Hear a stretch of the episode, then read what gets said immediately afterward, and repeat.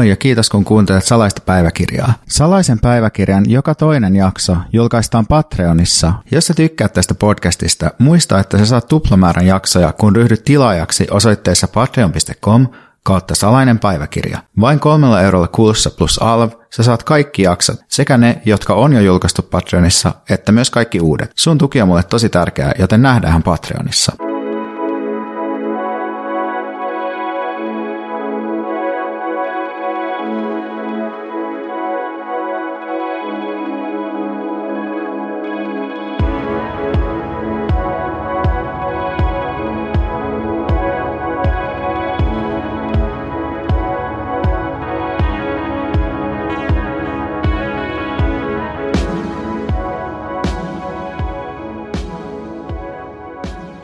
Moi, mitä teille kuuluu?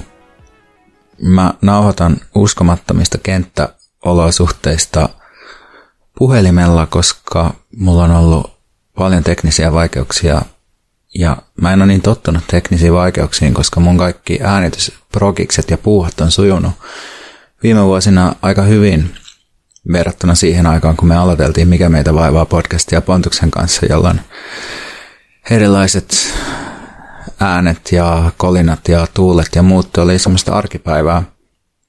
Muun muassa mun Herttoniemen asunnossa, jossa me äänitettiin ehkä vuoden ajan, niin oli jotain sellaisia häiriöääniä, jotka häiritsi muun muassa syntetisaattorin soittamista, koska siinä tuli semmoista ihme ininää ja kitinää. Ja sitten se sama ääni oli myös meidän podcast-jaksojen vieraana pitkään, niinkin pitkään, että mä opettelin tuolta editointisoftasta poistamaan niitä taajuuksia niin kuin siitä manuaalisesti siitä ääniraidalta, jotka erityisesti kitisi ja inisi.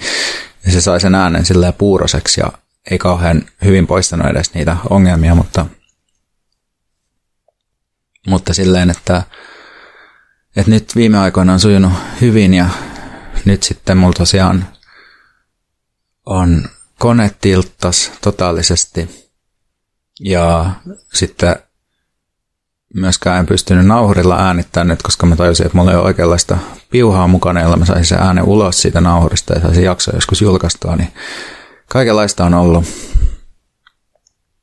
Ja tota, nyt sitten on täällä mökki, mökin tota 4G-yhteydellä yrittänyt fiksailla, fiksailla mun konetta, että se, se rupesi niinku päivittämään tuossa pari päivää sitten, ja sitten se vaan tilttasi sillä, että, että se kadotti, niin kuin, tota, kadotti kokonaan niin käynnistystiedostot, ja sitten mä joudun asentaa niin Windowsin uudelleen, ja nyt se on täysin tyhjä, kaikki kovalevyt on tyhjät, ja onneksi mulla oli sen tässä kohtuullisen hyvät varmuuskopiot asioista, mutta jotain valokuvia sinne ainakin upposi tyhjyyteen.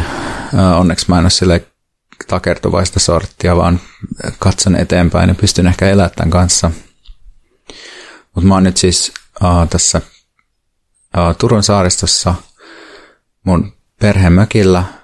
Oon täällä yksin. Ajattelin katella vähän, vähän leffoja ja jotenkin vaan olla mökillä, fiilistä tätä ja vähän opetella semmoista yksinoloa, mikä on mulle yleisesti haastavaa. Ja tää on nyt pitkästä aikaa tämmönen maksuton jakso, eli kesällä me oltiin Salaisen päiväkirjan kanssa sillä tavalla saavuttamattomissa, että noin jaksot on julkaistu ainoastaan Patreonissa. Niitä on tullut sinne joka toinen viikko. Ja niitä on myös äänitelty sille etukäteen, että mun näkökulmassa tämä on niinku tosiaan paluu, paluu vähän niin kuin podcastin pariin. Meinasin sanoa töihin, mutta en sano kuitenkaan, koska tämä ei ehkä ole työ tai ehkä tämä on työ. Jotain, jotain sinne päin, mutta tota, ehkä joidenkin Patreon-ihmisten näkökulmasta se ei ole mitään erityistä ihmeellistä paluuta.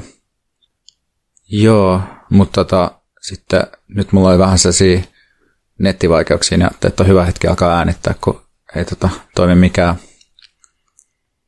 Tuossa ulkona meri avautuu ikkunasta ja puut humisee ja havisee ja aallot loiskii Mulla on ollut ihan hyvä kesä. Se on ollut semmoisia pieniä pyrähdyksiä. Me oltiin kavereiden kanssa täällä mökillä juhannus. Sitten mä kävin Napolissa tervehtimässä Lelloa, joka onkin tuttu tuolta Mikä meitä vaivaa podcastista, meidän Napoli-jaksoista viime syksyltä, joka on semmoinen meidän ystävä Napolissa. Sitten mä oon ollut Kemiössä Kiilan äänipäivillä, jolle annan lämpimän suosituksen mahtava tapahtuma, vähän niin kuin sellainen tapahtumapolku, jossa ihmiset kulkee sellaisessa kaunissa pihapiirissä kuuntelemassa minimalistisia musiikkiesityksiä. Mä oon ollut Pohjanmaalla kumppanin kesäpaikassa, joka on todella upeassa, hyvin niin kuin avomerellisessä kohdassa. Sitten mä oon, me ollaan purjehdittu Loviisaan meidän pikku H-paatilla, eli pienellä purjeveneellä. Ja sitten tehty myös toinen purjehdus Kaunissaareen, missä viettiin veneen 50-vuotis synttäreitä tuossa. Että on ollut paljon tämmöisiä pieniä juttuja. Ei ollut semmoista perinteistä viiden viikon murhapurjehdusta, mikä on ollut viime vuosina, mutta on ollut semmoinen hyvähkö, hyvähkö kesä aika tosi rankan niin kuin alun jälkeen. Mä olin jotenkin aivan finaalissa lopussa ja palasin tuossa kevään jälkeen, kun oli vähän työ ja, työ- ja psyykelääkeongelmia ja myös remonttiongelmia. Mutta se, mistä mä ajattelin nyt vähän puhua tänään, niin kuin jakson nimikin saattaa antaa osviittaa, niin, niin meidän uusi, Suomen uusi hallitus on viettänyt kuumaa kohukesää tässä, että on noussut esiin jatkuvalla syötöllä tai on nostettu esiin jatkuvalla syötöllä kirjoituksia ja ajattelua, rasistisia, rasistista ajattelua ja rasistisia kirjoituksia, jotka on sitten pyörinyt Suomessa otsikoissa ja sitten päätynyt vähän ulkomaillekin otsikoihin. Ja tämähän on ajanut monet semmoisen scrollailu ansaan, että pyöritellään noita fiidejä ja odotellaan, että milloin uusi uutinen droppaa, milloin tämän päivän kohu droppaa tai milloin tulee uusi hot take. Ja toiveena tietysti tässä on, niin kuin, että itseni kaltaisilla ihmisillä, että hallitus vähän niin kuin kaatuisi ennen aikojaan. Ja sen takia näitä niin kuin on jaksanut lukea, että, että odottelee, että joko hallituksen sisäiset ristiriidat kärjistyy riittävästi, että sieltä marssitaan ulos ja sitten ei saada, ei saada tämmöistä leikkausohjelmaa sitten vietyä läpi. Mutta sitten tällaista ei ole niin toistaiseksi tapahtunut, tällaista hallituksen kaatumista, niin sitten tavallaan vaan niin kuin pudonnut semmoiseen scrollailuansa, että silmiä aivoihin sattuu ja on tulkkainen olo ja tuntuu ihan kuin koronapandemia olisi palannut, kun lukee vaan jatkuvasti otsikoita ja uutisia ja kesä tuntuu vähän niin kuin valuvan käsistä siinä samalla. Niin se, mikä tässä on kiinnostavaa, on se, että miten tavallaan instrumentaaliselta kaikki tämmöinen hallituskriiseilyn seurailu silleen tuntuu, että kun jokainen ajatteleva ihminen tietää ja tiesi jo ennen, ennen vaaleja, ennen tätä kesää, että perussuomalaiset on rasistinen liike. Ja tämä hyväksyttiin myös muiden hallituspuolueiden toimesta osana tätä niin sanottua leikkauskompromissia, eli sitä, että että haettiin enemmistö leikkauspolitiikalle nyt oikealta, koska Suomen demaripuolue oli koronavallan ja Rinteen ja Marinin linjan myötä haluton tekemään näitä leikkauksia ja keskustapuolue tässä on niin toimintakyvytön, että on vähän tämmöinen, piti rakentaa uusi tämmöinen porvari-kompositio, jotta pystyttiin sitten ajamaan näitä leikkauksia läpi. Ja tällä kertaa se tarkoitti rasismin hyväksymistä, hiljaista hyväksymistä, että että selvästi se, niin kuin, se, mikä aiheuttaa nämä kriisit, on jonkinlainen mediakelpoinen niin sanottu content, että, että on jotain bensaa tuolle mediakoneelle, että se, että jossain on sanottu suoraan näitä ajatuksia, joita me kaikki ollaan tiedetty, että nämä rasistiset puolueet vie politiikallaan käytäntöön, niin tavallaan tämä on ollut vähän semmoista – omasta näkökulmasta aika tyhmää koko, koko meininki, että ollaan hirveän yllättyneitä ja niin kuin, tehdään tämmöisiä niin kuin, reaktioesityksiä siitä, että, tai esitetään niin kuin reaktiota siihen, että oi, ei mä olisi koskaan voinut uskoa, että, että Jussi halla ja Riikka Purran perussuomalaiset todella he ajattelevat tällä tavalla, miten voi olla. Niin tavallaan tämä keskustelu on just tyhmää ja rajoittunutta. Ja ja niin kuin omasta näkökulmasta myös sillä aika epärehellistä, koska tietysti hallitusohjelman rasistiset kirjaukset oli tiedossa ennen näitä skandaaleja, mutta että, että nämä hallitusohjelman rasistiset kirjaukset, niin niillä on paljon laajempi kannatus kuin, kuin tota, ehkä tämmöisellä näkyvällä avoimella ö, verbaalisella slurri-rasismilla. Ne hallitusohjelman kirjaukset ei ole skandalöisiä tai kesälöppikelpoisia, että vähän käydään eriyttämään jotain tai yritetään eriyttää niin kuin tota, ulkomaalaisten sosiaaliturvaa ja yritetään vähentää niin kuin laillisia reittejä tulla Suomeen. Lisät niin kuin tavallaan osallistutaan siihen väkivaltaisia kuolemia aiheuttavaa rajavalvontaa Euroopan rajoilla ja niin edelleen. Ja tässä on nyt sitten muodostunut tämmöinen kuvio, että puhelimet kädessä oppositio ratsastaa hallituksen sisäisillä jännitteillä ja yrittää intensifioida, pahentaa niitä jännitteitä niin, että tilanne olisi RKPlle tarpeeksi kiusallinen. Ja tavoitteena on tietenkin, että se olisi nimenomaan kiusallinen, että ei niinkään, että tämä rasismi tulisi kenellekään yllätyksenä, vaan että nämä otsikot tekis tämän puolueen äänestäjät riittävän levottomiksi, jotta jotain tapahtuisi. Niin tämähän on niin kuin, tämähän on sitten sellaista poliittisen, poliittisena toimintana jotenkin sellaista hirveän nykyaikaista, että istuu naama liimautuneena puhelimeen, että sama on niin kuin nähty monessa jutussa ja tavallaan se ehkä liittyy tähän niin kuin meidän jotenkin tätä sen nykyiseen mediaympäristöön, että, että se selvästi on niin kuin se kuitenkin nämä, niin kuin tämä nykyinen mediasommitelma, joka nostaa ja kaataa noita hallituksia, että niin kuin se, on se, se on se, mitä kuunnellaan, että mitä, mitä kirjoitellaan ja se on se, mikä saa lopulta puolueet reagoimaan asioihin, että miten narratiivi heittelee ja tälleen, mutta sitten sit tietysti niin kuin tämmöinen, tai sitten se niin kuin jotenkin mm, niin kuin rivi-ihmisen poliittisen toiminnan muoto on niin kuin se, että kaivetaan esiin jotain paskaa, mitä no ihmiset on sanonut, jotta sitä voisi syöttää sinne mediakoneeseen ja siitä voisi seurata jotain vaikutuksia. Mutta joo, tätä, tätä draamaa sitten seurattu siis tää yli kuukausi puhelimet kädessä ja sitten huomaa, että kun sitten tässä välillä laittaa sen puhelimen pois ja käy lukemassa vaikka jostain toisissa ajoissa ja toisissa paikoissa tapahtuneista poliittisista kamppailuista, joissa on sitten käytössä ihan muut keinot tai kyseessä toisenlaiset panokset, esimerkiksi vaikka jostain mielenosoituksista tai lakoista tai suorasta toiminnasta tai jostain, niin sitten huomaa, että miten syvälle sisälle nykyisen tilanteen, nykyisten jännitteiden ja nykyisten panosten kaninkolo onkaan itse asiassa uponnut. Eli silloin tajuaa, kun katsoo välillä muualle, että on istunut kuukauden puhelin kädessä seuraamassa keskustelua siitä, että rasistinen oikeistopuolue on itse asiassa rasistinen ja pohdintaa siitä, että onko se ongelma rasistinen oikeistopuolue, joka on hallituksessa. Ja sitten tietysti herää myös sellainen kysymys, että onko tämä nyt sitten sellaista, mihin ihmisen pitäisi niin käyttää omaa jotenkin älyllistä tai poliittista energiansa tai miten paljon.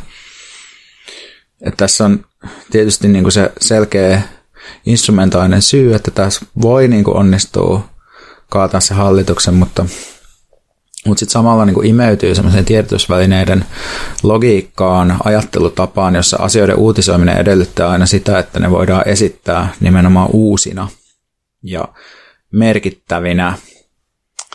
Eli tavallaan pitää niin kuin teeskennellä, että on jotain uutta sellaisissa niin kuin lausunnoissa, jotka ilmiselvästi, vaikka rasistisissa lausunnoissa, jotka selvästi kytkeytyy semmoisen jonkun poliittisen liikkeen koko toimintaan. Niin sitten sen lisäksi, että tajuaa niin kuin jotenkin tänne, että okei, tämä on ehkä aika toisteista ja tylsää, niin sitten samalla piiloon jää aina toisia merkittäviä näkökulmia, joista yksi rajallinen piiloja näkökulma on se hallitusohjelman sisältävä rasismi. Hallitusohjelmassa siis on, on sellaista rasismia, joka ei nouse otsikoihin, koska ei, ei kiinnosta, ei ole tarpeeksi slureja tai jotain. Mutta sitten on paljon paljon laajempi piilojava näkökulma myös se, että että millaisia poliittisia vaihtoehtoja meidän pitäisi onnistua itse muodostamaan, jotta me ei päädytä tällaiseen tilanteeseen, jossa me kauhistellaan sitä, että, mitä, että kun on tämmöinen poliittinen valta vaihtunut, että millaiset hirviöt siellä on vallassa. Ja tyypillinen tapa, jolla äärioikeistoon niin ensikädessä reagoidaan aina se, että katsotaan, että mitä se ajaa ja mitä se sanoo, ja sitten sanotaan sille ei.